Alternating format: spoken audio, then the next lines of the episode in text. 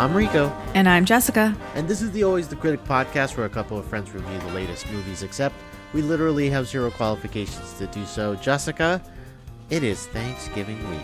It is Thanksgiving week. We just had our Friendsgiving yesterday, and it was so nice to get together and chit-chat, hang out together, mm-hmm. and eat some good food. I, I So we took home like that extra mac and cheese. Yes. Oh my God, we yes, had it that last night, and it was so good. I, I think imagine. They use like truffle oil or something in it. Like it just has that like, I don't know. That's I don't know. Wonderful. Yeah, yeah. How how did you fare yesterday? Um. So yesterday, I had this Korean barbecue cheesesteak. Fantastic. That sounds delicious. Really good. And I split um the Baja shrimp. Uh, ah. With Baja shrimp tacos. Okay, I was like, just yeah. shrimp? Like No, not just shrimp, sorry. Okay. uh, Baja shrimp tacos is Got what I you. split. Yeah. So we, we did a split on the two. Uh, that was really good. Uh, and so we had fries and... but What overall, kind of fries? I don't I don't recall what kind of fries you guys had. Uh, we just, got the truffle fries. No, truffle, we didn't get... Truffle parm fries. No, we didn't get the truffle fries. We got the those regular so fries. Okay, but those are yeah. good too. Yeah, no, they're, they Come taste on. really good, for sure. Yeah. Yeah, but damn. Overall, a pretty good meal. Really good to be able to spend it with people and uh, be thankful to yes. be able to be with each other and Absolutely. each other's company. Uh, speaking of thankful. Oh, my gosh. What we're doing today is we yeah. are we wanted to shout out a specific person who we're fond of this person's movies. Mostly it's their writing mm-hmm. uh, in these movies. And we wanted to give thanks for the writing and the prose and just her in general, uh, Nora Ephron. Yes. Yes. Uh, yes. There's a sense of her movies fit very well with the season. Correct. Most you know? of her movies do have a fall, autumnal, wintry sort of vibe to them. And that is kind of what made us intertwine with this Thanksgiving week and Nora Ephron. And she... She's a steward of the season. She really is. So uh, before we get talking about Nora Ephron and her many accomplishments and her, you know, beloved movies, if this is your first time listening, go ahead and subscribe to your favorite podcast app. We're on Apple Podcasts, Spotify, Google Podcasts, and many more. And if you do like us, go ahead and give us a review on Apple Podcasts and Spotify. Five stars goes a long way for us. Come and check us out on social media to stay up to date on our latest episodes and reviews. You can find us on Instagram, Facebook, TikTok, and still Twitter at AlwaysCriticPod. And if you're a fan, please, please consider becoming a patron. It is such a great way for you to get involved, show your support, and get some extra content. You can check out the page on patreon.com slash AlwaysCriticPod. And thank you to our patrons, Janet, Curtis, Bale, Cindy, and C D. Thank you so much. So uh, let's go ahead and let's kind of... Uh, introduce people who yeah. may not know Nora Ephron. Who is Nora Ephron? Exactly. Who Got you. is she? All right. So, wanna wanna start I'll kick us it off? off? I'll kick it off. Sure. So, the bastion of information, accuracy, Encyclopedia of Wikipedia says that, that Nora Ephron was born on May nineteenth, nineteen forty-one, died on June twenty-sixth, twenty twelve, and she was an American journalist, writer, and filmmaker. I had no idea that she was a journalist or essayist, but here we are. Um, in twenty thirteen, I didn't know this either, she received a posthumous Tony Award nom for Best Play for her play Lucky Guy. And she's also directed films, and it's usually her own screenplays that she directs, including Sleepless in Seattle and You've Got Mail. Those are two of the best romantic comedies of all time. And they both came out in the nineties, and they both star Meg Ryan and Tom Hanks. So she was born in New York to a Jewish family, something I didn't know either. She was the eldest of four daughters, and she actually grew up on the West Coast in Beverly Hills, California. Her parents are both East Coast born, and they are both writers, playwrights, and screenwriters. I had no idea that it kind of ran in the family, and her it, sisters all are also writers. The art of the prose it yes. runs in the family. Yes. And after college, she worked briefly as an intern at the White House under the John F. Kennedy President John F. Kennedy. The fact that you're shaking your head already is killing me. You know what it me. feels like? This feels like something that you would see in a movie, and you would say, there's no way this would happen. There's no way she did all this. No, keep going, yeah. because you're not done. I'm not done. So she applied to be a writer at Newsweek. They told her they couldn't hire her because they don't hire any women writers. So then she accepted a position as a male girl instead. So she did that for a little bit. And then she eventually quit Newsweek because, of course, they wouldn't let her write. So she participated actually in a class action law sc- lawsuit against the magazine for sexual discrimination, which, of course, they won. Yes. Both the lawsuit and her role were fictionalized in a twenty sixteen Amazon series by the um, the name Good Girls Revolt, which is a play on the book that came out covering all uh, all of this whole lawsuit, which I thought was amazing. I had no idea that, you know, this is kind of what starts her on this sort of, I don't want to say women's rights, but she is very keen on women's roles, women's rights, and mm-hmm. just that whole dynamic within society. Movement. Exactly, exactly. I found this intriguing that when she was younger, she idolized Dorothy Parker. Mm. And Dorothy Parker, if you don't know, is an American poet, writer, critic, and satirist based in New York. And she was extremely famous for her time and even now. And Dorothy Parker was known for her wit, for the wisecracks, for uh, her eye for twentieth century urban foibles, which I don't know why Google said that, but okay. And go, so go ahead. If, uh, there's an example from The New Yorker. Yes. From one of her articles. So yes. This is something that she wrote. I have spent a great deal of my life discovering that my ambitions and fantasies, which I once thought of as totally unique, turn out to be cliches. Nora wrote this in nineteen seventy-three yes. in a column for Esquire. Uh, Did you say eighteen seventy-three? nineteen seventy-three. Okay, okay. I'm pretty sure I didn't say eighteen seventy-three. Okay, sorry. I'm, I don't know why I heard eighteen seventy-three. Sorry, keep going. And so basically she uh, Ephron was thirty-two at the time, and her subject was uh, was the particular cliched ambition of becoming Dorothy Parker at the time. Yeah. Mm-hmm. Who, you know, obviously she idolized, just like you said, in her youth. The point is the legend, Ephron wrote. I grew up on it and coveted it deep, uh, desperately. All I wanted in this world was to come to New York and be Dorothy Parker, the funny lady, the only lady at the table. Mm. Uh, so the thing is that when Ephron moved to Manhattan in nineteen sixty-two, she discovered she was far from the only lady at the table to have the Dorothy Parker problem. Because everyone else wanted to be just like Dorothy Parker. Every woman wanted to be the next Miss One-Liner, you know, uh, once.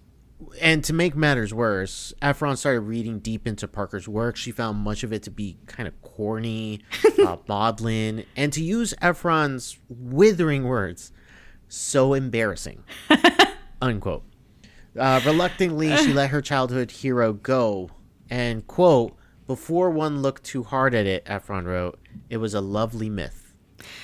I love that, uh, personally, that she kind of went through a crisis of faith with her love for Dorothy Parker, whom she had met on multiple occasions because, of course, her family was well-to-do. They grew yep. up in Beverly. She grew up in Beverly Hills. Her family was a family of writers and screenwriters. And so they knew Dorothy Parker, and they they had parties, and she would come over. And so she'd met her. And it's so sad that, like, when she started kind of digging into her work, actually, she realized. She, and then obviously everybody else wanting to be like Dorothy Parker. Everybody else had the same idol. Right. That I mean, that does something to you. I feel like there's a whole essay in there, actually. There's a whole essay in that alone. Mm-hmm. Uh, but Ephron did write for the New York Post and for Esquire. Uh, she was always witty, biting, criticizing, writing about women's dilemmas and breaking pop culture news. Mm-hmm. Uh, something about the New York Post, though, is always so funny to me because I always think of the John Mulaney joke. Oh, It's oh, like yeah. Somebody wrote, uh, read a better newspaper yeah. and is just trying to remember everything and tell you the news. ah, that's there's a perv in Queens. Ah, oh, thank you. Uh, now, here's here's an interesting thing about Ephron. Uh, how did she get her way into screenwriting pretty much? Yeah, yeah. And it's that Ephron rewrote a script for All the President's Men in the mid nineteen seventies, mm-hmm. along with her then husband, Carl Bernstein. Mm-hmm. Uh, now, while the script was not used, it was seen by someone who offered Ephron her first screenwriting job, which began her screenwriting career. Yeah, so she got noticed, and that's how she kind of stumbled into Hollywood and screenwriting. Um, I think her fur, I might be mistaken, but nineteen eighty-three, she wrote Silkwood. Mm-hmm. And this, she was co-scripting it with Alice Arlen. And this is the year nineteen eighty-three, if I didn't mention that already. It's a film directed by Mike Nichols. Big name. Big Stars name. Meryl Streep, another big name. A huge name. As the title character, Karen Silkwood, who is a whistleblower for the Kermakee uh, Cimarron nuclear facility, who dies under suspicious circumstances. So this is kind of like a heavy-handed movie where the main lead dies. Yeah. And that was nominated for Best Original Screenplay at the Oscars in nineteen eighty-four. Yeah, pretty... Pretty big deal. She came out the gate swinging. Swinging. Swinging. And also she used her journalistic background there uh-huh. to, to... Because this movie does feel like one of those journalism movies. Yes, it feels a like a spotlight. Yeah. Feels like The Post. Feels like something like that. All the President's Men. Yeah, know, it yeah. does feel along those lines. Uh, and so from there, um, just to... Because that was in uh, nineteen eighty-three that that came out. So if we rewind right. back just a tad bit... This is um, important. So in, she wrote a book, yes, a novel called Heartburn. And I haven't read it yet, but I really want to after reading all about it. So this is in nineteen seventy-six. She was married to, like we said before, Carl Bernstein.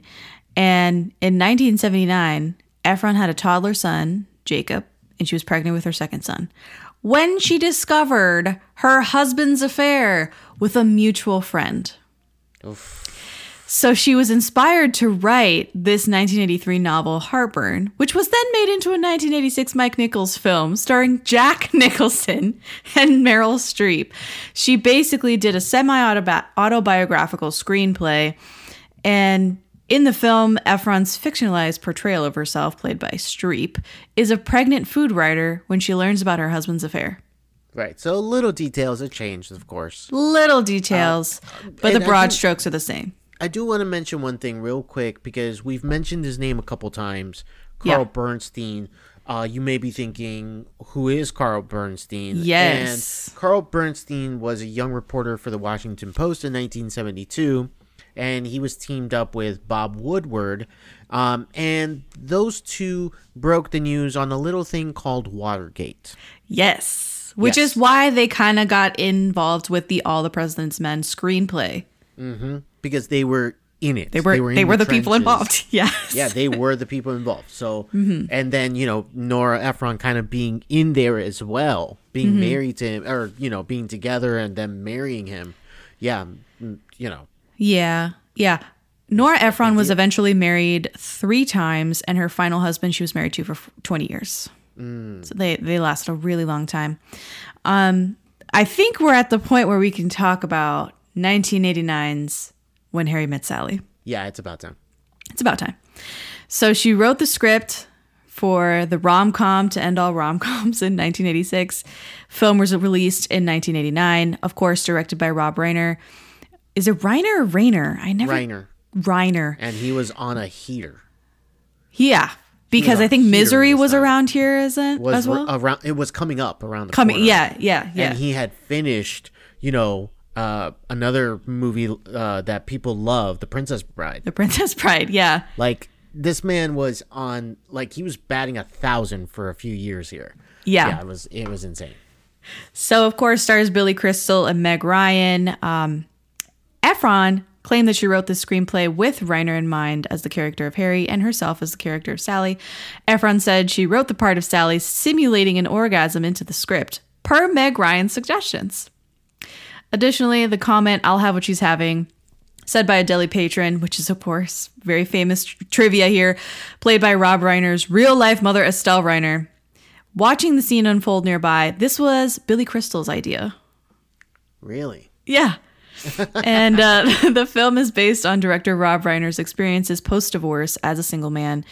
And coincidentally, Reiner met his current wife during the making of the film. Hey, look at that. Awesome. Kismet. Yes. And now the movie, or the script, uh, was nominated in nineteen ninety for the Oscar for Best Writing Screenplay Written Directly for the Screen. That's a mouthful. What I I know. What I don't like is that Nora Ephron never won an Oscar. She was nominated three times. She was. She's an inc- incredible writer. And won all, all other kinds of awards, but never won an Oscar. But never got the Oscar. Yeah. Which really sucks. Yeah. And what was happening in nineteen ninety? What were the other uh, writing uh, nominees? That is a great question. I can definitely let you know in the meantime. But while I'm looking for that, uh, why don't you let us know a little details about When Harry Met Sally? Okay, so here's a, some story time for you guys. So the concept of Sally... This is a fun fact. Being a picky eater was based on, of course, Nora Ephron. Years after the movie came out, she was on a plane ordering something very precise, and the stewardess looked at her and asked, "Have you ever seen the movie When Harry Met Sally?" I love that story. I love it. I've heard it so many times. I love that story every time. I don't know what I would do if I was Nora Ephron in that situation. Um, Nora Ephron, of course, supplied the structure of the film, and she basically stuffed it with dialogue based on the real-life friendship between Rob Reiner and Billy Crystal. For example, in the scene where Sally and Harry appear on a split screen talking on the telephone while watching their respective T V sets, channel surfing was something Crystal and Reiner did every night. They would channel surf together on the phone. Oh, that's wonderful. That is wonderful. It's, that's delightful. Yeah. Do you have the nineteen ninety? I do. Oh, God. Uh, okay. This is, a, this is a pretty strong year, for, just in that category. nineties alone. Is definitely... Well, yeah, but I'm just saying like nineties in general was well, yeah. very strong but for movies. But in nineteen ninety, the year that When Harry Met Sally was nominated Eligible. for Best Writing, okay. uh, the other movies against it, uh, Sex, Lies, and Videotape by Steven Soderbergh, Oh. Uh, Do the Right Thing by Spike Lee. Oh, shit. Yeah. Crimes and Misdemeanors by Woody Allen. And the eventual winner, Dead Poets Society. Oh, fuck. Yeah. Oh. It was going to be a really tough year to win if they won. Damn. But with that said, though, you and I really, really enjoy When Harry Met Sally. And I think the writing kind of speaks for itself when you're listening to the way they talk, just the rat-a-tat-tat between mm. the characters is really good. Yes, it's a little bit unbelievable the way they kind of speak to each other, but it's so funny and it's engaging. It's witty. It's, it's biting. Witty, biting. That's her style. That's her style. She mm-hmm. she loves being able to uh, use a joke to like get after someone, you know, or poke at something and use it as a funny joke. In in a script, she's mm. really good about that. Yeah. So, I, obviously, we would have loved to see her win. That was going to be a tough year. That's a fucking tough year. That's that's, tough a, year. that's an airtight year. It really is. Wow. Oof. Wow. For Dead Poets Society alone. Yeah, I know that alone was that. If that and tough. When Harry Met Sally, then you had a handful of other shitty movies that nobody remembers. I would have still been like, wow, that's a really tough like that's, call there. Exactly. Yeah. Now, here's the thing. We love the movie When Harry Met mm-hmm. Sally, but the title itself, apparently, Nora Ephron, she was pleased with the movie, just in general, but she right. was unhappy with the title. And that I is think... one thing that she said she wishes she could go back and fix. I like the title. I like the title, too. I think I it's iconic. What she would have, like, you know, come up with. There, if you look it up, there's a whole mess of titles that they... were considering, and, and none of them, like Just Friends was a, was one that I remember. That to me is not a lasting like nineteen eighty-nine movie. Just Friends, you know what I'm saying? Yeah, I, I see what. But you're when saying. Harry Met Sally, it's kind of, I don't know. Yeah, it implies that something is coming. Right. It's de- exactly. it's a it's a dependent clause to bring. It's a dependent clause. Editing into it. There you go. Yeah. What happened next when Harry Met Sally? What happened? Yes. Yes. Continue. Continue, please. So, yeah. uh, funny enough, so there is a line in the movie that she borrows from herself. Yes. Uh, so, in the scene prior to the wedding where Marie is going to marry um, Jess, uh, Jesse, Jesse, right? Jess. Right. Yeah, yeah Jess. Uh, so, Marie tells Sally that Harry was seeing an anthropologist. Sally asks her what she looks like, and Marie responds with thin, pretty, big tits, your basic nightmare. So this line appears in Nora Ephron's book Heartburn, published nineteen eighty-three. Lifted. Lifted, Lifted from right. herself. She's basically like, huh, I'm a pretty good writer. I should I should borrow from myself. I would do the same fucking thing if I was her. Yeah. Of yeah. course. And now it's, it's immortalized. Yeah, exactly. Yeah.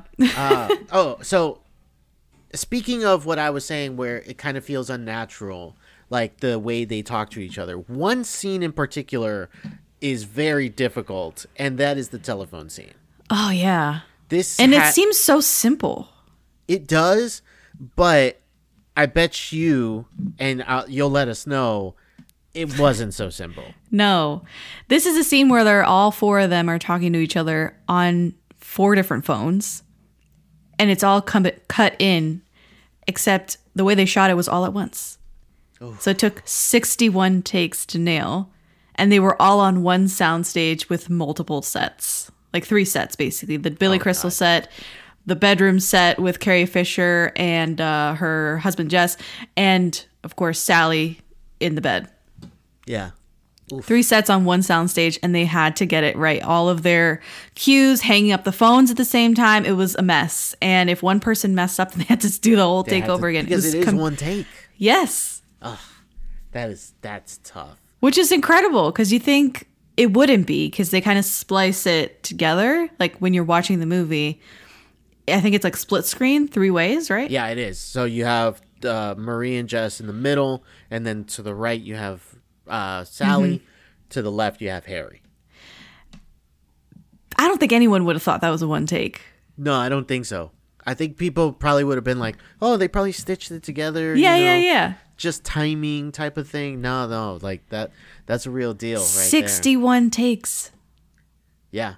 Now, nice. This is a movie that made ninety-three million worldwide, including its re-releases, which is n- not something you see a lot of for a romantic comedy. No. It was like a top ten finisher for the ni- year nineteen eighty-nine for sure.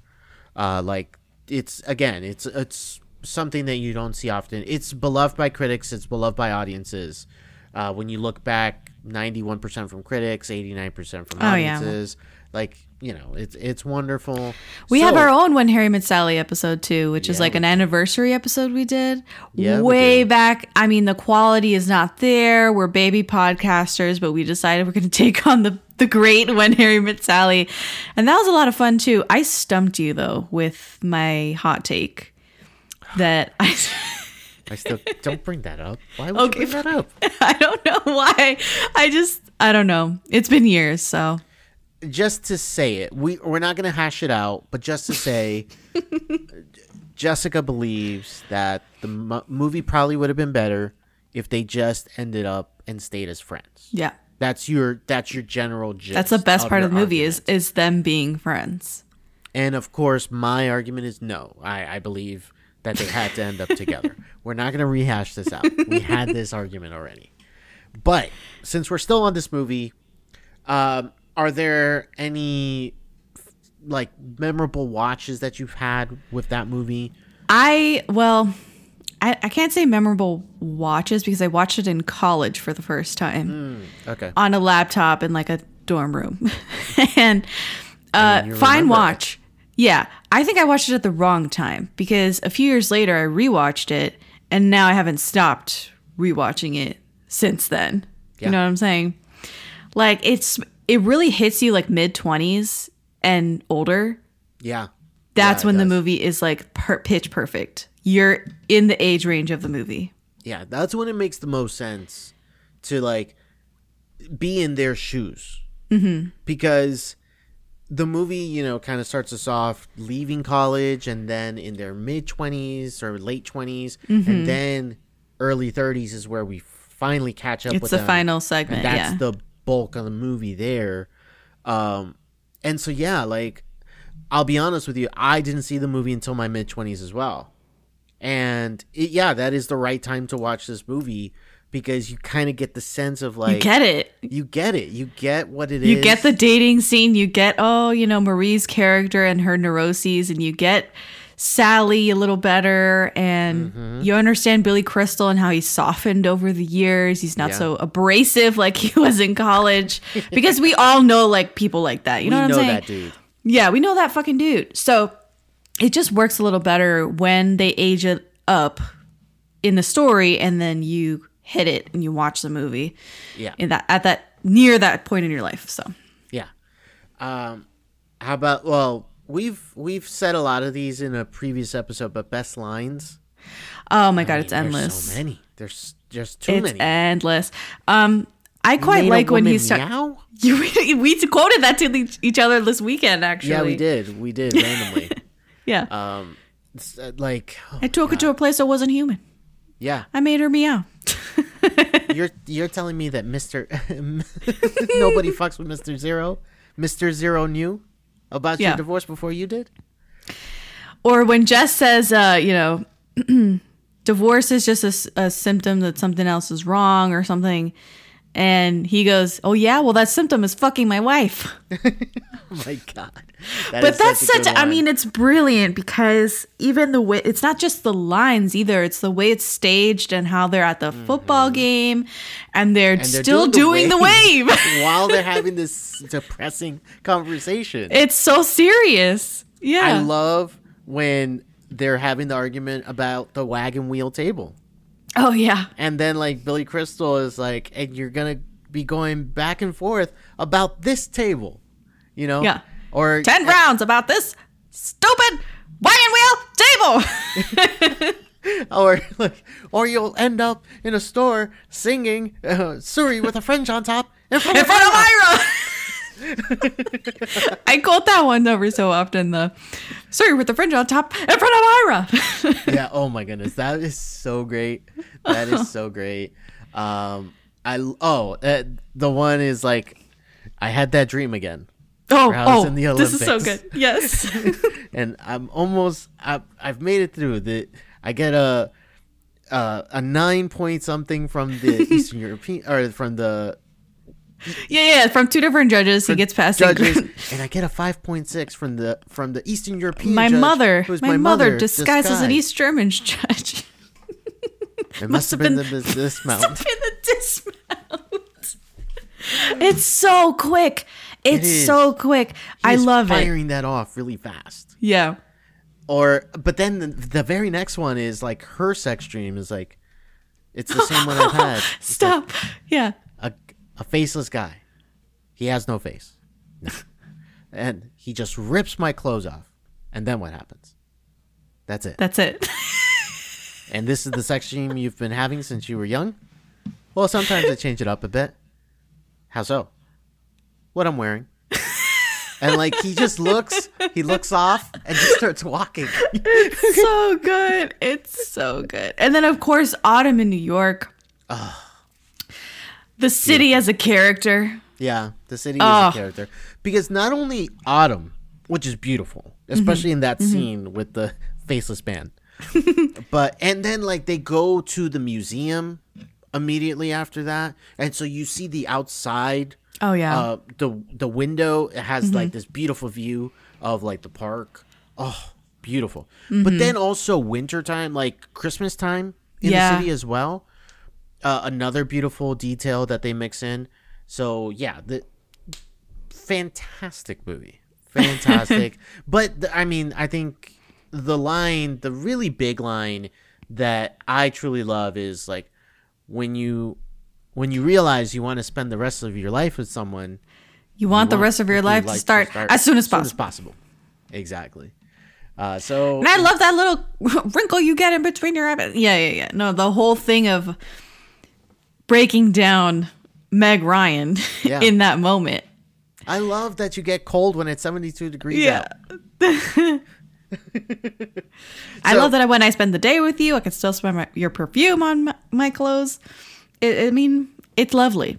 I love that you're the last person that I want to talk to at night before I go to bed. Uh. Oh, man. Such a good movie. That entire speech. It's aggressively great. Romantic. It really is. That, it really that, is. Uh, yeah, the to New the Year's point Eve scene. That in our rom-com Hall of Fame, we actually had the discussion about putting Billy Crystal in just on yeah. the strength of one movie. One movie. Uh, because it was it's that strong of a of a movie that's strong. Like, it's for some people, and I think maybe you and me uh, consider it the best rom-com. Probably, I I think I do all time. For sure. Yeah, yeah I, I do too. So just the strength of one movie that we were considering putting him in our initial class of yeah. the Rom-Com Hall of Fame. Um, he didn't make it, but you know, you can scroll back and listen to that episode. It's that's another there. older that's an episode. Old episode. That was Damn. leading up to the. Was it? I think it was either leading up to it or we did Harry Met Sally first and then we did that one. It was something it was, like that. It was like yeah. that. Yeah. So they're back to back. So definitely check those out. Uh, we're going to move We're going to move forward. on. Yeah. We're going to move yeah, forward. Yeah. A few years ahead. Here. nineteen ninety-three. Mm, we're. Woo. A nice little jump. Uh, yeah. We uh, this is uh, one of the big ones in the rom-com community, and that is Sleepless, Sleepless in Seattle. In Seattle. Yes.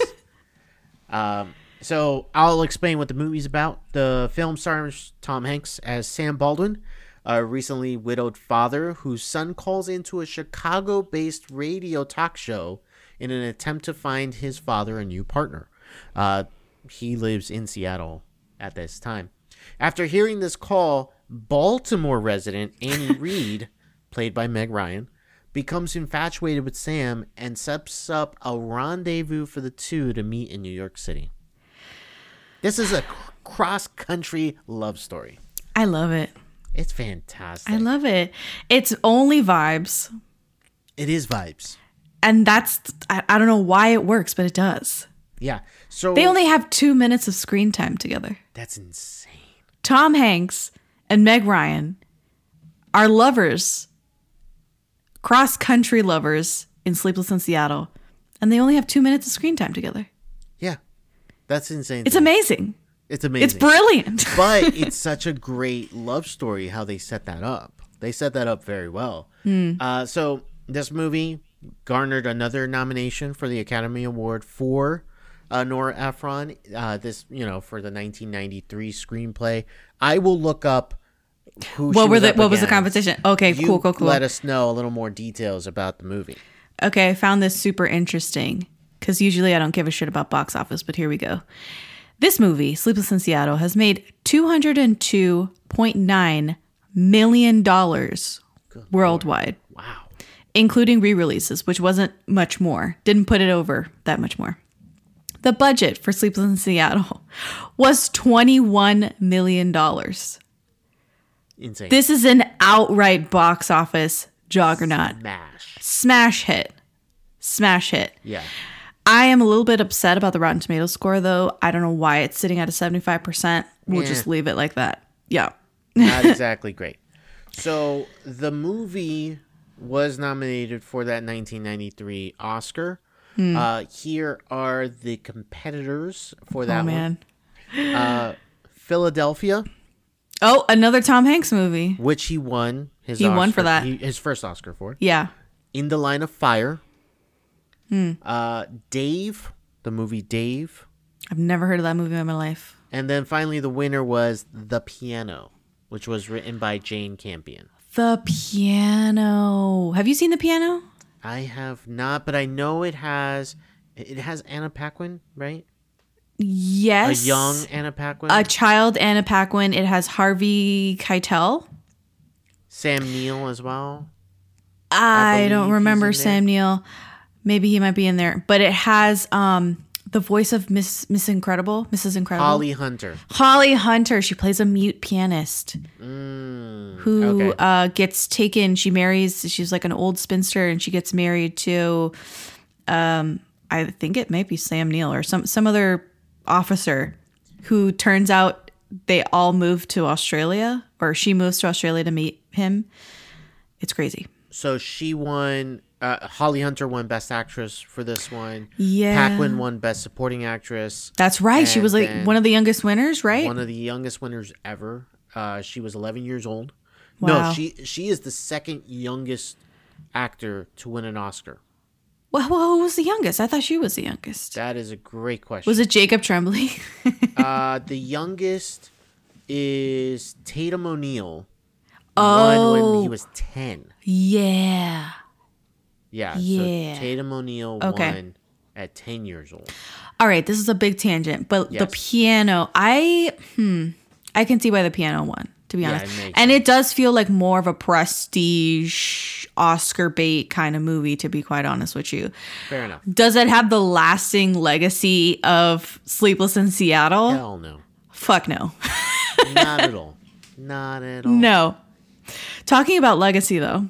Go. While making the film, Nora Ephron was focused on its long-term legacy. She said, I quote, "Our dream was to make a movie about how movies screw up your brain about love. And then if we did a good job, we would become one of the movies that would screw up people's brains about love forever."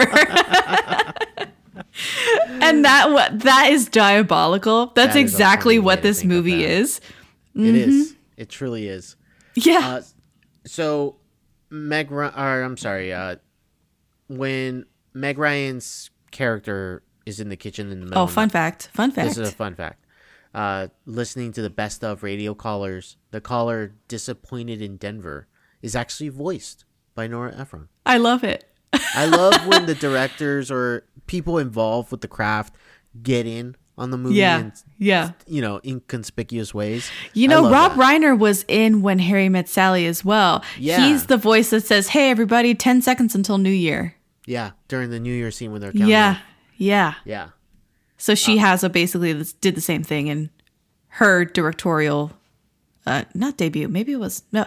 But she did the same thing for Disappointed in Denver, which I fucking love the alliteration too. Disappointed in Denver. Sleepless in Seattle, Disappointed in Denver. Those are the best. Uh, so more fun facts. Uh, so nice. The scene between Tom Hanks and Victor Garber that are crying over the movie The Dirty Dozen from nineteen sixty-seven, yeah. completely improvised during the take. Completely improvised. So imagine just yo. So getting okay. A, oh, that's fantastic. That is so good. That is so good, especially because you have Rita uh, Wilson, Rita Wilson playing off of them in that scene where she's just been crying mm-hmm. over. Uh, um, oh my God, what is that movie with uh, Cary Grant? Holy shit! Oh, that's uh, like the whole crux of the movie too. Uh, crap, not Philadelphia Story. They they met. Oh my God, what is it? I'll look it up. I'll look you it up. Look it up. Yeah.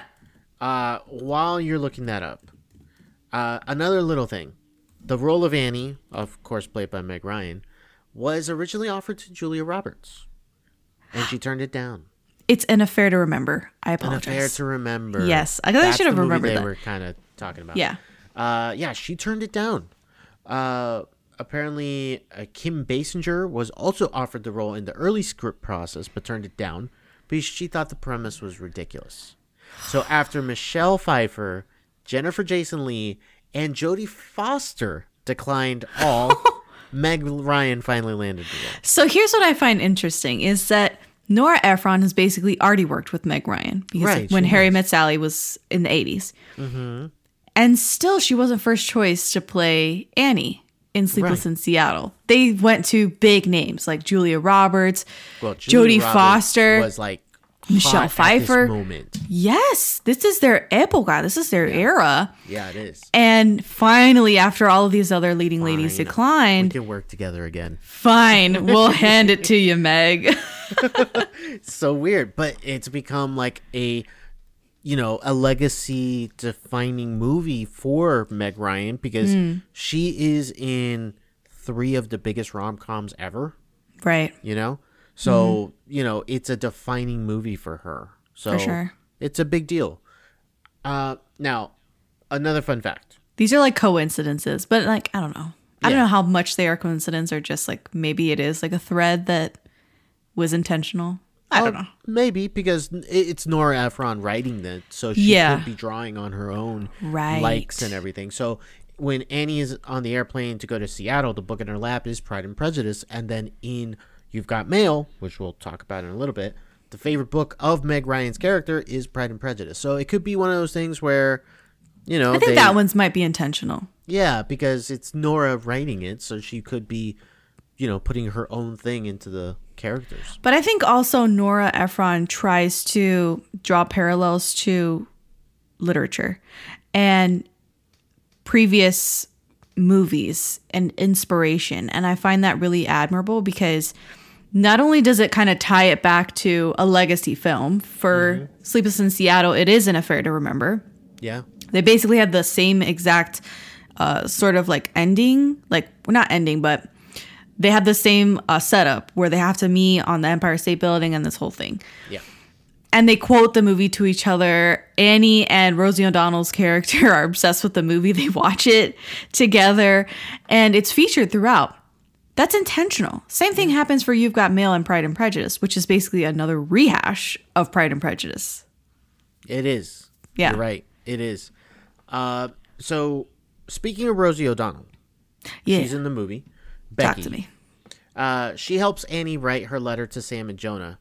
The letter includes the line, "I have been an excellent third baseman for as long as I or anyone else can remember." Here's the funny thing about that is that Rosie O'Donnell starred in A League of Their Own with Tom Hanks, and she played a third baseman for the Rockford Peaches. So I didn't think anything of it until she played the third baseman. Like it's like I one of like, those things where it like oh. clicked. It's like, wait a minute. Yeah, yeah, yeah. That's too much. Too much coincidence. So yeah. What do you like about Sleepless in Seattle? Like, what are your, like, do oh, you have a, yeah, yeah. I, I got a little side fun fact. Oh, yeah, sing. So apparently during the filming of when uh, uh, Sleepless, Sleepless in Seattle. All right. Apparently early on in the filming, Tom Hanks was not very happy with filming Uh, with the kid, because oh, they swapped the kid. No, not because they swapped the kid. No, that's not it. They didn't swap oh, the kid. I they I did swap blame... the kid though. Did they? Oh yeah, they fired the first kid that they hired. Oh well, and the... no one says what the what well, the child actor's here, name was to this no, day. No, they don't. But the I've heard that the reason why is because Tom Hanks was getting mad that most of the lines. The good lines were being fed to the kid.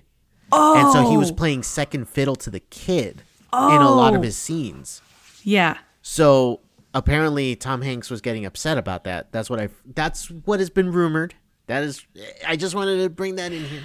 That is a rumor.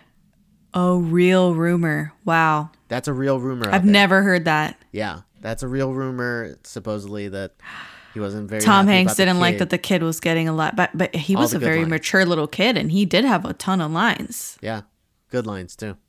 Do you like? I like when he like stomps over. Oh God! You remember that part, like in Sleepless? I remember. I can't remember what he's saying, but he's like, "I'm whatever, I'm whatever," and he stomps back to his dad's room, mm-hmm. and I'm like, "How did this kid know how to do that?" Like, you'll be surprised how good. Like certain kids are like, that's why, and this is another side ten, uh, t- tangent, but whenever Hollywood finds like a really good kid actor, they like run with it. It's like, mm-hmm. oh my God, this kid can actually act. He can like, I mentioned one earlier, yeah, Jacob Tremblay, Tremblay, Tremblay. yeah. He's the perfect example uh, of the last couple of years. We also mentioned Anna Paquin. That's another one. Yeah, that's another one. So, yeah, uh, I think Jodie Foster. That's Jodie another one Foster, we already mentioned. Um, you can kind of say like more something more recent, uh, along with Jacob Tremblay, was like Haley Steinfeld, who starred mm. in True Grit at thirteen. True Grit, yes, know? And she got nom too, and she got a nom for that as well. So you know you. When Hollywood finds a young, precocious kid actor, they're like, get him in everything. yeah, so... But we didn't really see this kid in, in a lot after No, this. I don't think he's acting anymore. No, he's not, is he? Yeah. I don't think so. Judging from, like, some of those TikToks, they're like, where are these child actors where now? And, now? yeah.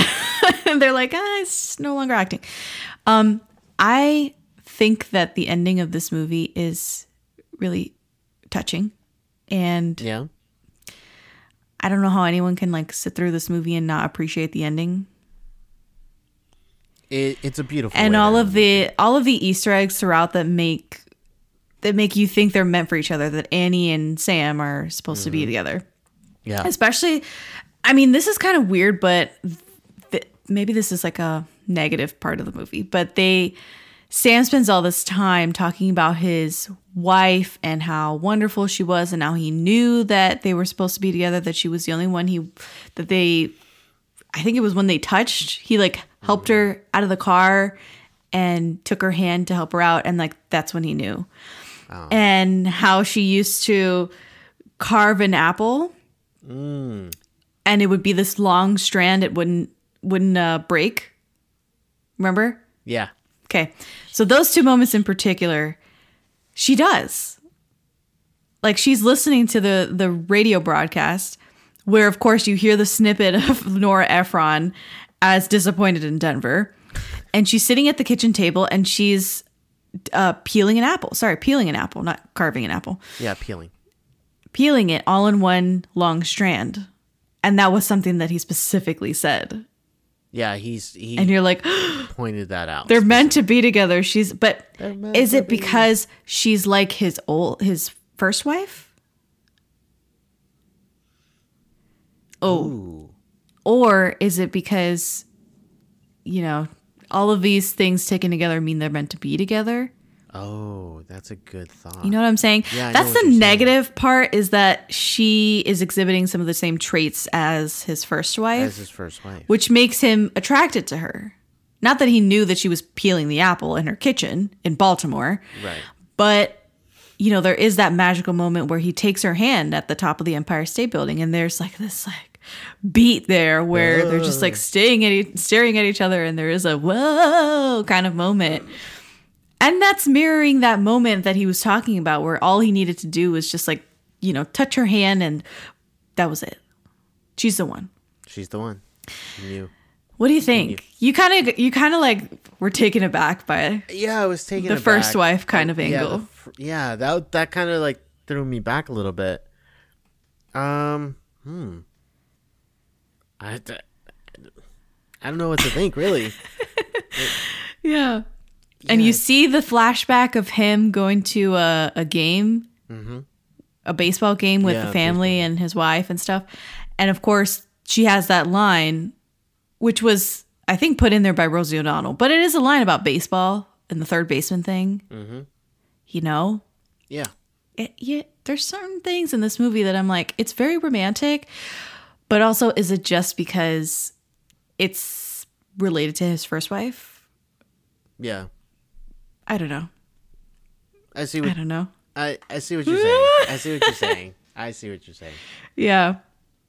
Yeah. Uh, do you want right. to jump in with anything before we move on to the next movie? I did want to say that there's one scene that I really like is vivid for me. Go. It's when Annie travels to Seattle and they have like that eye contact and like you don't know if they're gonna finally like get together there at that moment, but like they're so close. They're like, you're waiting the entire movie, when are they gonna get together, when are they gonna meet? mm. Obviously the the whole thing is that they're gonna meet in New York, but it's like, are they going to actually meet beforehand? Are they gonna and like they make the eye contact, and I think at that moment they both realized, Is that, is that them? Is that the person that I've been looking for, that I've been writing to, that I've been listening to? Ah. Uh, I just find it like very like, oh, it's such a tease. It's such a tease. But again, that also harkens to An Affair to Remember, because when she comes back to Baltimore, she was like, all I could say was hello. And Rosie O'Donnell puts on the movie, the mm-hmm. V H S puts it on that part. And that's when she says, uh, Deborah Kerr says, all I could say was hello. You know what I'm saying? Yeah. Like it's very, you know, yeah, it's very, the similarities are the similarities are great. Yeah, a lot. So uh, okay. This is not the only time that Tom Hanks and Meg Ryan worked together. No, it is definitely not, because uh, also they've worked together three times, because Joe versus a volcano. Yeah, that was another time that they worked together. But yeah, this is but the this... other big one. Yeah, nineteen ninety-eight. You've got mail. You've got mail. There it is. So yeah. This was uh, actually written and directed by Nora Ephron. Mm. Uh, so, which she wrote the script uh, her with her sister, yep. Delia. Delia. Mm-hmm. Delia.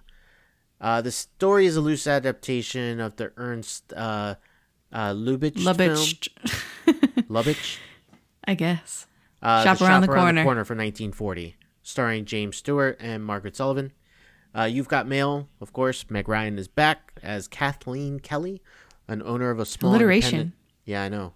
There's always alliteration in movies, books, comic books. You'll see it. All of a sudden, you'll you'll never unsee it. Uh, Kathleen Kelly, uh, she owns a small independent children's bookstore in New York City. Uh, her quiet life is then threatened by Fox Books, a Barnes and Noble-esque book-selling chain, pretty much, which opens near her shop. Uh, Fox Books is run by Joe Fox, played by Tom Hanks. Joe and Kathleen navigate a tumultuous business rivalry while unknowingly forming an intimate connection with each other via email.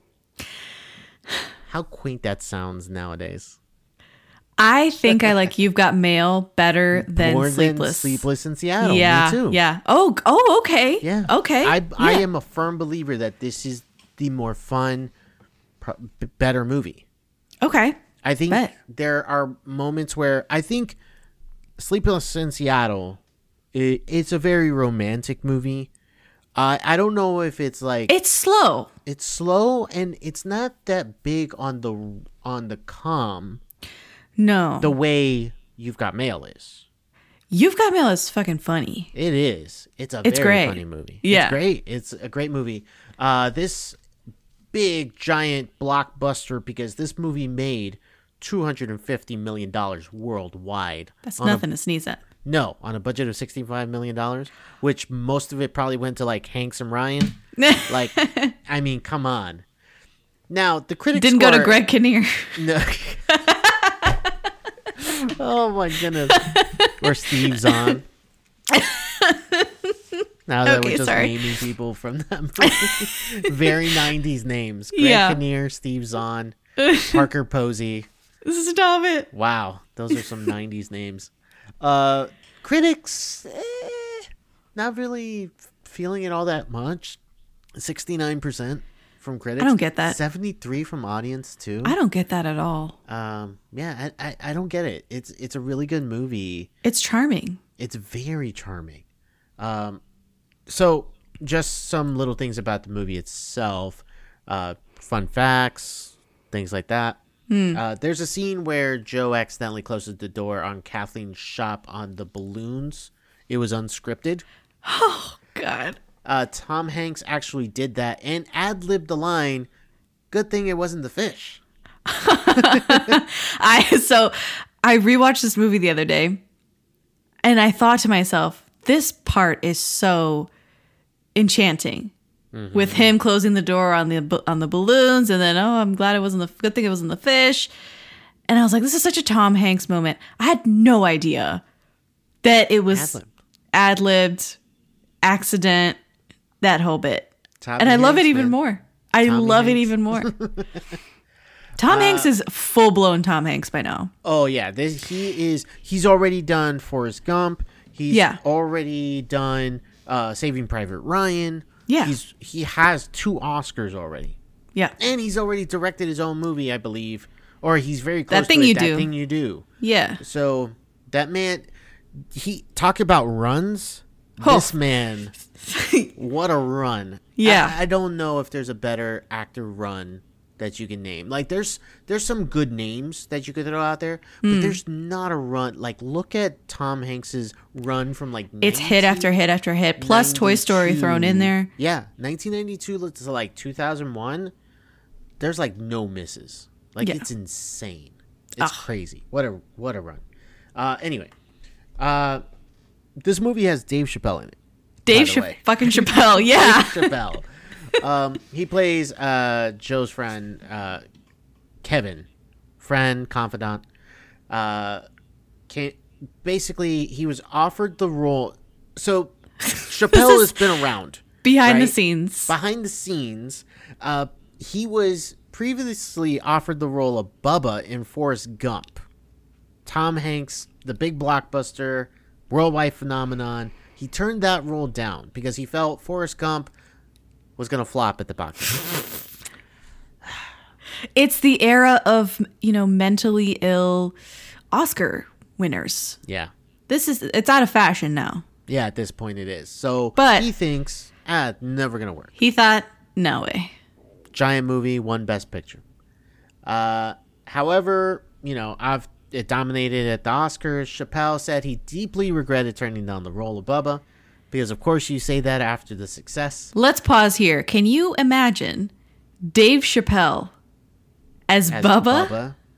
I still can't imagine. In Forrest Gump? It's so, uh, you know what it would remind me of? It would remind me oh, God. of him doing like a skit making fun of Forrest True. Gump. True. True. It would have come across as a joke. Yeah. It would have come. It would not have come off as sincere, as sincere as it comes off in the movie. No. Uh, That's hysterical. Again, I, like, I wish that Chappelle would do a sketch of him as Bubba. Oh, my God. And just bring it full circle. So, Tom Hanks, he heard that he, you know. Chappelle was down about it. it. Yeah. yeah. He promised to work with Chappelle in a future film as a result, and he suggested to Nora Ephron that he play the role of Kevin. And Ephron agreed. Chappelle wholeheartedly accepted the role to work with Tom Hanks. Oh, he yeah. was like, I'm not turning down this again. I quite like Chappelle in this role. I do. I do. Yeah, it's it, good. It's it's just enough of like that quirky, funny sidekick character that mm-hmm. a lot of rom-coms have. Right. Uh, you know, it's not overbearing. Like, there's just enough comedy coming from that character. Uh, the lines, or when he goes in to like see Meg Ryan in the cafe, right? It's like, oh, she's hideous, and just like trying to turn it off, and like he, Tom Hanks knows, like Joe Fox is like talking oh, about the around. shipment full of beetles and shit like that. Like he, he's doing the best with what he has. He, he really is. He really yeah. is. Uh, so. What are some of your favorite uh, lines or moments in this movie? Oh, my God. It's endless. So so good. Basically, when when Tom Hanks gets with his brother and his aunt, the two kids, and takes them to this like outdoor festival, sort of fall festival that's happening, mm-hmm. like it just does something to me. Like it awakens something. I'm like, I love Tom Hanks. Like, well and truly, he is so charming with the kids and doing like the strongman stuff with the hammer. Yeah. And uh, taking photos in the uh, the cutout turkey or whatever the hell it is at, at the festival. I adore that whole entire scene leading up to them coming up to the shop around the corner.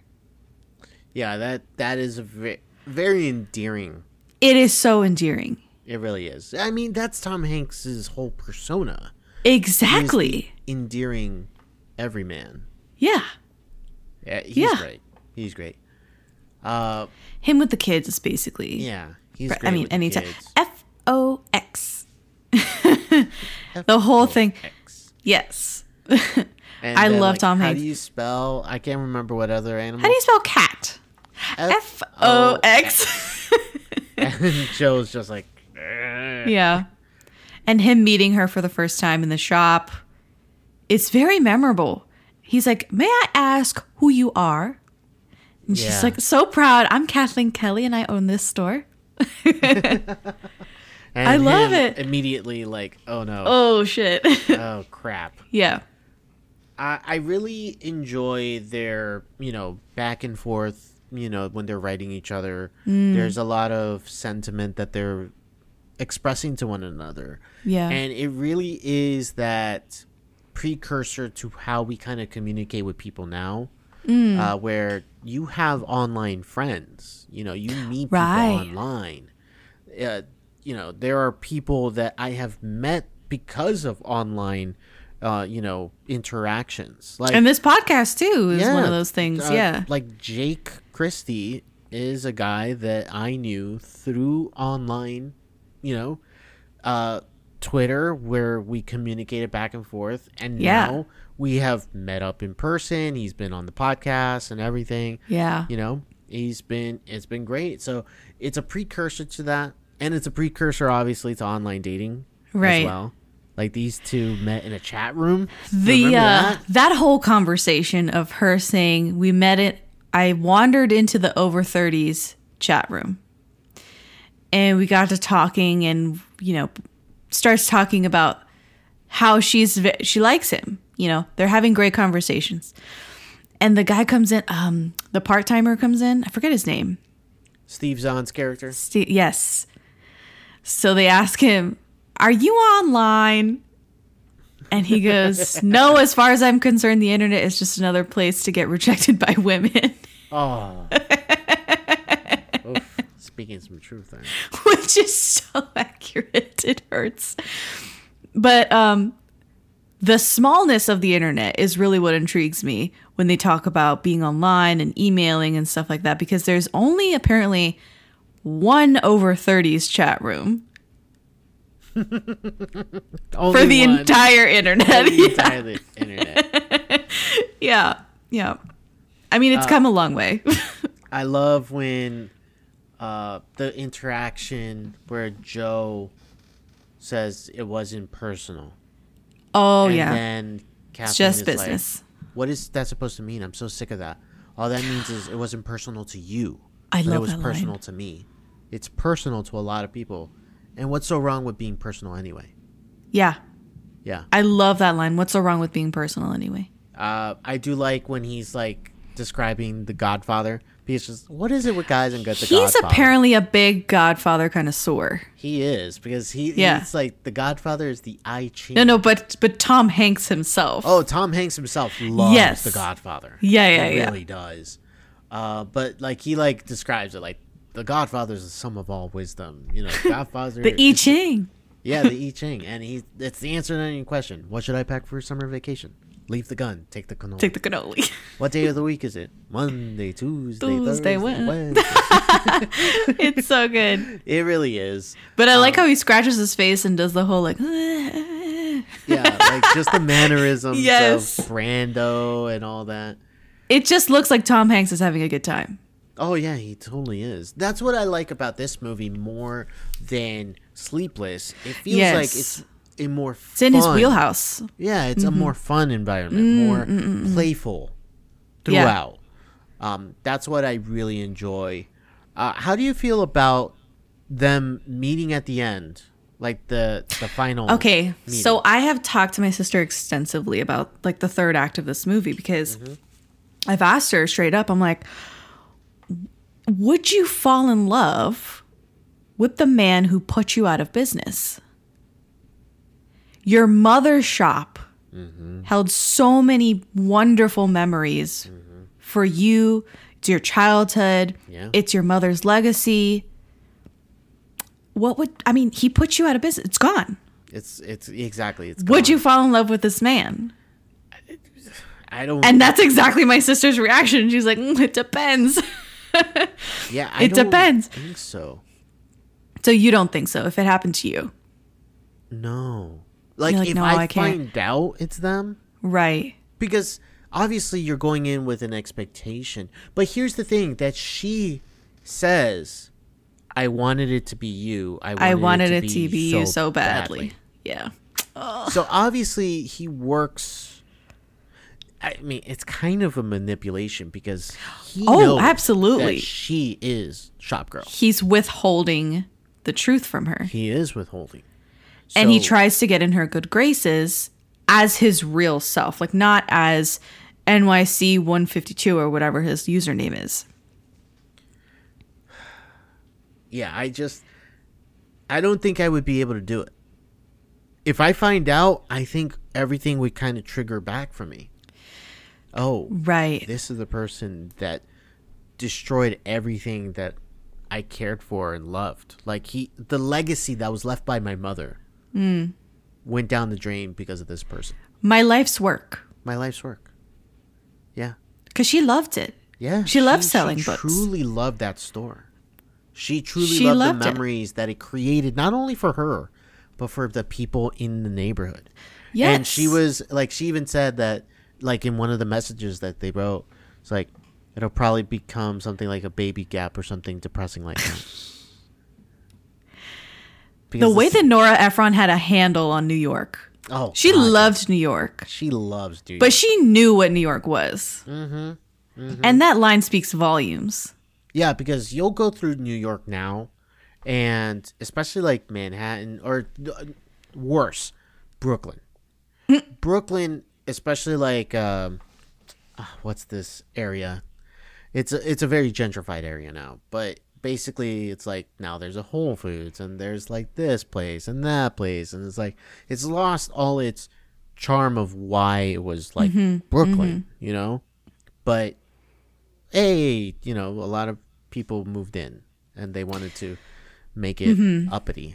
It wasn't a um, the closing of the store wasn't having to do anything with gentrification. No. But I mean, there is a um, a spin on capitalism that the movie has, because mm-hmm. they rep- the Fox family represents this conglomerate, these people right. that don't care about the small stores, and they're celebrating when competitors, smaller competitors, are closing, and they're like, they're very. Um, it's almost like a a satire or a. Um, you know, a straight up commentary on it, because it's so hyperbole, it's as to not be real, even though in a general sense, we know it's real. It is real. It's very yes. real. And but this family and like they're, you know, him living on a boat and then his dad owning the yacht next door. And like, it, it's very, um, it, it's a lot, you know? Mm-hmm. I, but, I totally get it. Yeah. Totally get it. Uh, yeah. So, I don't think I would. To answer your question. To answer the question, you don't think you would fall in love with Tom Hanks? No. I don't think so. That would be... It's a, it's a bridge too far to me, because mm. obviously he came into her life just recently, you know? Yes. But that shop was in her life since she was born. Uh, right, right. And she she grew up there. She... She wanted to care for it after her mother was gone. And she even says, oh, man, there. Oh. I'll pass it on to my own daughter. Well, yeah, she does say that. Uh, but it's not, that's not what she says here. She goes, uh, and this is a big gap. It, it mentions the baby gap thing again, but I'll, I'll kind of say it again. People are always telling you that change is a good thing, but all they're really saying is that something you didn't want to happen at all has happened. My store is closing this week. I own a store. Did I ever tell you that? It's a lovely store, and in a week it'll be something really depressing, like a baby gap. Soon it'll just be a memory. In fact, someone, some foolish person, will probably think it's a tribute to this city, the way it keeps changing on you, the way you can never count on it or something. I know, because that's the sort of thing I'm always saying, but the truth is, I'm heartbroken. I feel as if a part of me has died oh. and my mother has died all over again, and oh. no one can ever make it right. This movie is a rom-com, but if it hits you, it in, hits you, bro. It hits you in the gut sometimes, and some of those lines like that, especially when you see how much of an idealist she is about mm. her store, Mm-mm-mm. and then you see how it kind of gets ripped out from her. Is painful. So the fact that she ends up with him is is pretty it's surprising. Crazy. It's, it's surprising. Crazy. It's a crazy thing. If it was anybody else but Tom Hanks, I wouldn't have believed it. Right. But Tom Hanks, man. But Tom Hanks. But Tom Hanks. But Tom Hanks. So uh, I think there, there's one more movie that we want to mention. Well, there's two, but one we have more info on because... That was just what I did. So right. she also, Nora Ephron wrote the screenplay for Bewitched, which was that ah, remake. I've seen Bewitched. Yeah, it's charming. Charming. It's okay. It's okay. It's okay. Um, I think I, the concept of like trying to make Daryl the star of Bewitched instead of, you know. Yes. You know, the yes. actual witch, Samantha, makes no sense. Nicole Kidman. Yeah. You know, but I get it. Like they were trying to make it different. Um mm-hmm. Will Ferrell in that role, I guess it's supposed to be funny, but I think you need someone a little more charming for that part. Yeah. Uh, and he's not charming in that way.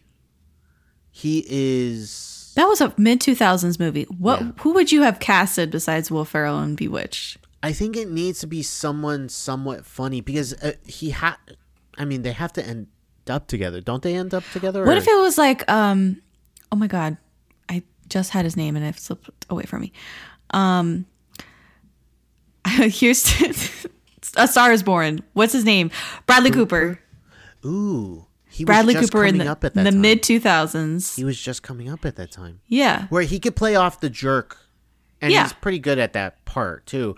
But there's enough endearing mm-hmm. and charming about him where yeah. you can kind of see, oh.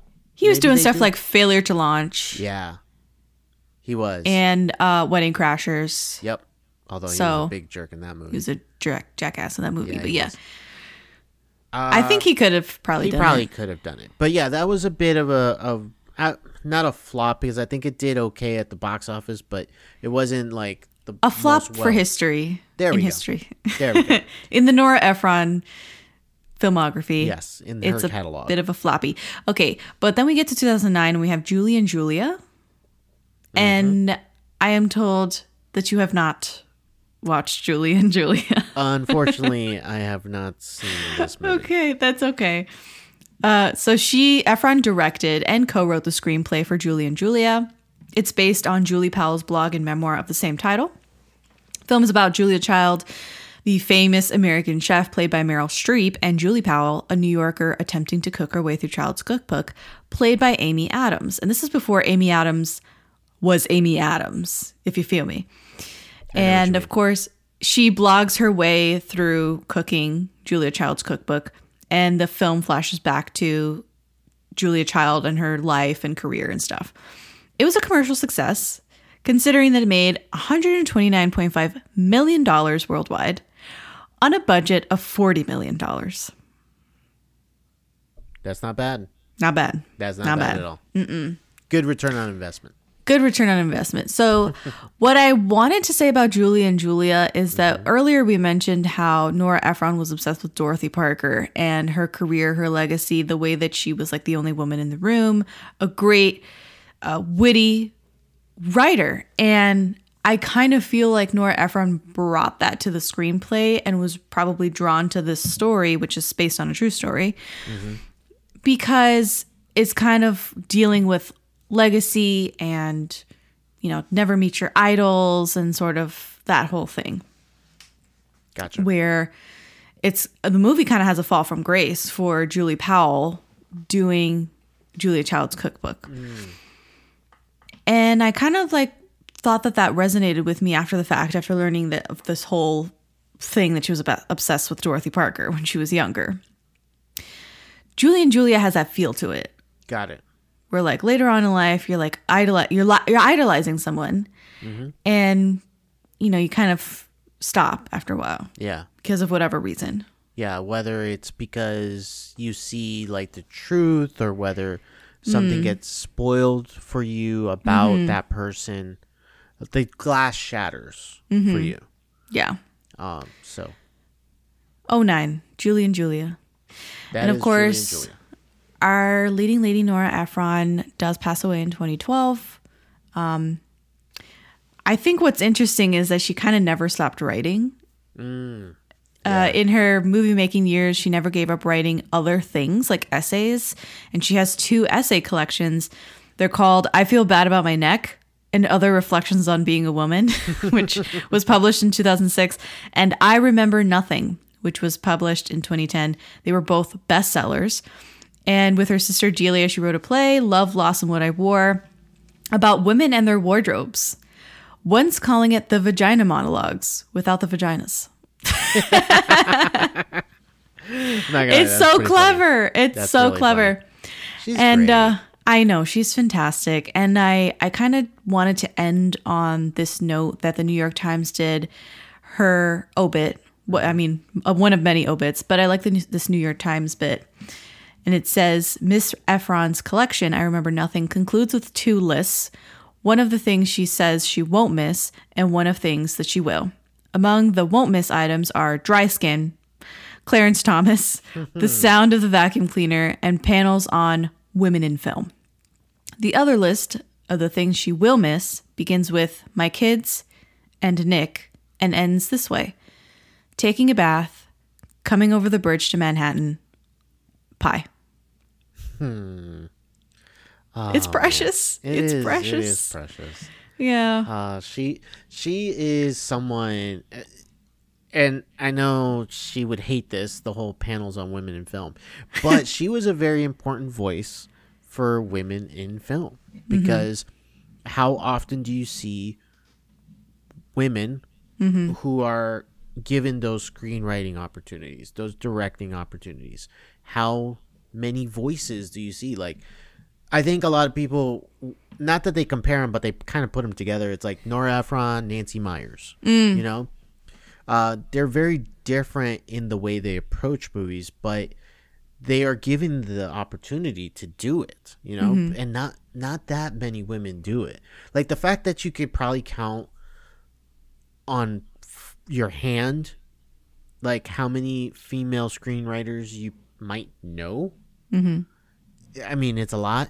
And it, it, it is sad that we lost her, you mm-hmm. know, that she passed away when she probably could have continued making great work. We don't know, obviously, but it, it's something that I think the film world misses, is having someone like her. Mm-hmm. In it. So smart and mm-hmm. biting and willing to criticize. Yeah. Cliches, establish things, tropes, and turn them on their head or create new ones. And what she did for the rom-com genre, I'm sure, I don't think she would like to hear us talking about her rom-com stuff. Right. Only, but um, I think that's part of her legacy. And I think that that's why she is remembered as the great Nora Ephron, is what she did to the rom-com genre, how she wrote, what she wrote about, and her voice. Yeah. She did, and, mm-hmm. and she she changed the way rom-coms were viewed, like, because they could be so smart with their delivery mm-hmm. on the screenplay and just be well written and everything, and witty, mm-hmm. witty, you know. Yeah. And the fact that, you know, you have strong writing for women characters in those movies, mm-hmm. you know, I think it was a big deal, and you see the boom of the rom-com stem from that. Mm-hmm. Like, the, you know, the modern rom-com that we know. The modern rom-com was ish- ushered in by her. by her pen, by her. Yeah. yeah, she was the one that brought us into that new romantic comedy era. And then Judd Apatow took us into another different rom-com That's era. That's a whole nother conversation. My God. Yeah. What a conversation that is. We don't have time for that we, one. No, no. We don't have we time don't. for that one. Not on, not on this episode. We do not. But uh, I am thankful that Nora Ephron gave us so much, and she left so much behind for us to enjoy. Yeah. It it, it truly is uh, a, a blessing that we were able to see and listen, and just, you know, as a movie fan, uh, the two of us are huge movie fans. The fact that we got to experience her writing and her... her prose and her just her wit through through the act of screenplays, uh, you know, it was a big deal. It's huge for mm-hmm. us, and um yeah, she is missed in yep. this world for thank sure. Thank you, Nora. Thank you, Nora. Thank you. So, uh, thank you for joining us on this special episode, Thanksgiving.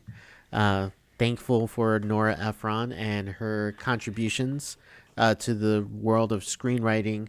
If you enjoyed the episode and want to let us know what are your favorite Nora Ephron works, uh, let us know online. We're at Always Critic Pod. Sorry, we're on online. All- online killed me because we just talked about yeah. Are you online? Are you Come online? and check us out. uh, so yeah, we're on uh, Twitter, Instagram, Facebook, TikTok at Always Critic Pod. Uh, if you have not subscribed, you found us just looking around. Uh, thank you for listening to the episode, and subscribe on your favorite podcast app. Apple Podcasts, Spotify, Google Podcasts, all of them. Give us a five-star review while you're there. Goes a long way for us. And if you've done all that and really enjoy the show, enjoy what we're doing, go ahead and check out our Patreon. Patreon.com slash alwayscriticpod. For as little as two dollars a month, two dollars, you can support us, uh, listen to back uh, back archive episodes, uh, Jessica with K Rambles. Yeah. It's a big deal over there. Uh, she it, is pumping out a yes. lot of content. And then I will be joining the fray very soon uh, with some of my own content as well. Yeah. So, uh, but yeah, definitely check that out. And so with that said, that has been our show. I'm Rico. And I'm Jessica. And this has been the Always the Critic podcast. Have a wonderful holiday.